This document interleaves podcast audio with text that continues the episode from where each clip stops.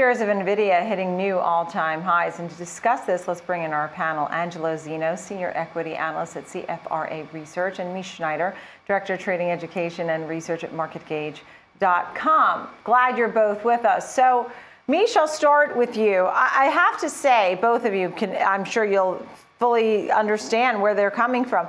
There are so many comments from all the analysts, and Angelo, I know you still like um, NVIDIA very much, just a positive thesis about their, how well they're positioned from gaming to data centers, and how, in fact, NVIDIA could be the first semiconductor to have that $1 trillion market cap. Mish, where do you stand? Well, there's no doubt that all of the calls for it being overvalued have been wrong. And here we are with a 55% growth.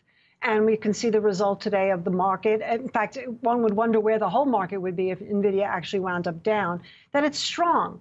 And so it seems to me that they really are very well positioned for the future. One of the things that I'd like to add to the list of what you mentioned is the Omniverse, which is the plumbing, really, of the metaverse which is a, just starting in its really diaper stage here in terms of really hitting the market as far as stocks and exposure and just the public even understanding what it is. So that puts NVIDIA right there next to Facebook, Roblox, and all the companies that are already involved.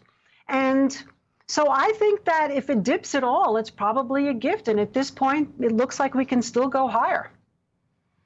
And Angelo, I think you're right on board here, CFRA, saying uh, you maintain your buy opinion.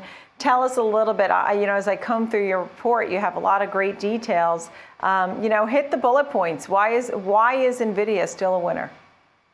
Yep, so we, we did reiterate the buy. We did increase the target price to $350. Now, you know, we're big believers when you kind of look at, at tech, um, you want to invest in kind of the companies that have the, the largest um, growth potential in their addressable market. And when we think about NVIDIA, um, there's probably no company within tech that we see um, potentially growing their addressable market the way NVIDIA can here over the next five, ten years. And it's really why you've seen the multiple expansion in the shares here over the last kind of eight or nine months. Now, when we think about really kind of the opportunities ahead, it's really in all their end markets. Game, gaming, which has kind of been their bread and butter since day one. On that side of things, you've got um, everyone essentially being born today a gamer, right? I mean, you've got esports among other um, secular drivers driving the gaming segment. Within data centers, it's of course um, AI and kind of um, uh, the capabilities um, that enterprises out there are craving, as well as these cloud service providers, in terms of the capex needs um, over the next several years. And then, of course, you know you've got these um, other markets that are just relatively untapped, untapped, which with a long tail associated with them, specifically autonomous vehicles, as well as um, the metaverse. I mean, the omniverse clearly um, the bigger trend out there, and, and the metaverse a piece of that.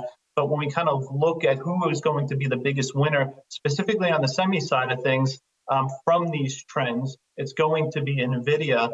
And um, it's not only going to be on the on the semi side of things, but this company is turning into more of a hardware, software oriented play, which is going to have some recurring revenue streams streams also on the licensing side of things. So this is an absolutely uh, an absolute monster here when we think about the name and growth opportunity over the next right. decade. All right. So, I mean, it seems that everybody's in agreement that this is still the winner. We talk about the Omniverse and all the different platforms and things that um, it can continue to grow in, and that it seems to be, in addition to you both, who seem positive, that it really runs as among the favorite and the leader in the group. That being said, I'm seeing some reports about some hurdles. I mean, let's play devil's advocate, whether it's regulatory concerns, um, that opposition from the US, UK, EU, um, and that ARM acquisition? How about the narrative that it's counterintuitive to the bear cycle theme because AI is inflecting into production inference and is changing the landscape? Um, you know what, Angelo? This is your your real field. Give me one quick thought on some of the bear case scenarios.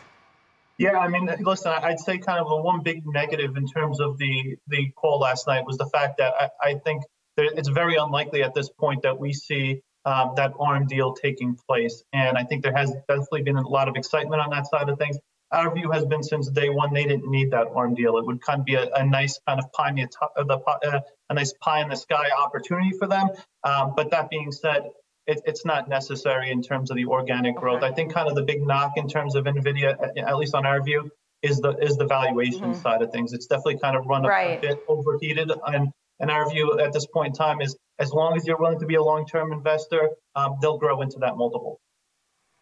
Yeah, Mish, what levels are you looking at when it comes to NVIDIA as we got in our quarterly numbers here? And um, I guess st- the the valuation still comes into question, even though some are saying it's the $1 trillion company to come in the semi group. Is it still one of your favorites in the group, Mish? Well, we have been in this stock for a very long time. And I just want to jump on one other devil's advocate point before I give you some numbers Sure. to look at.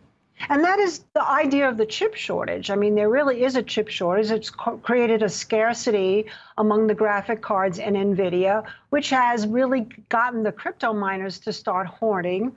And so the price of the chip cards went from 599 to well north of $1,000. And you wonder how long that can sustain before there actually becomes some resolution in terms of the semiconductor. So I just wanted to add that. I don't think that's terribly negative at this point. Clearly, we're seeing the result of that. But getting back to the charts, Number one is this wasn't, believe it or not, the highest growth earnings ever. It was back in 2017 that it reported a 17.8% growth. So there you go. There's it's it's actually if you look at it in history, it's strong, but not as strong as it was in the very beginning. Now let's look at the chart. It didn't gap higher. I only have about 10 seconds left. Go ahead. Okay. Final thought, 275 Mish. 275 is a gift. If it holds here, 360 is what my target would be for now. Right, and Angelo gave us his targets too. It's great to speak with both of you about a name that is so incredibly popular and has so much potential too. Angelo Zino of CFRA, Mish Schneider of MarketGauge.com. Good stuff. Thank you.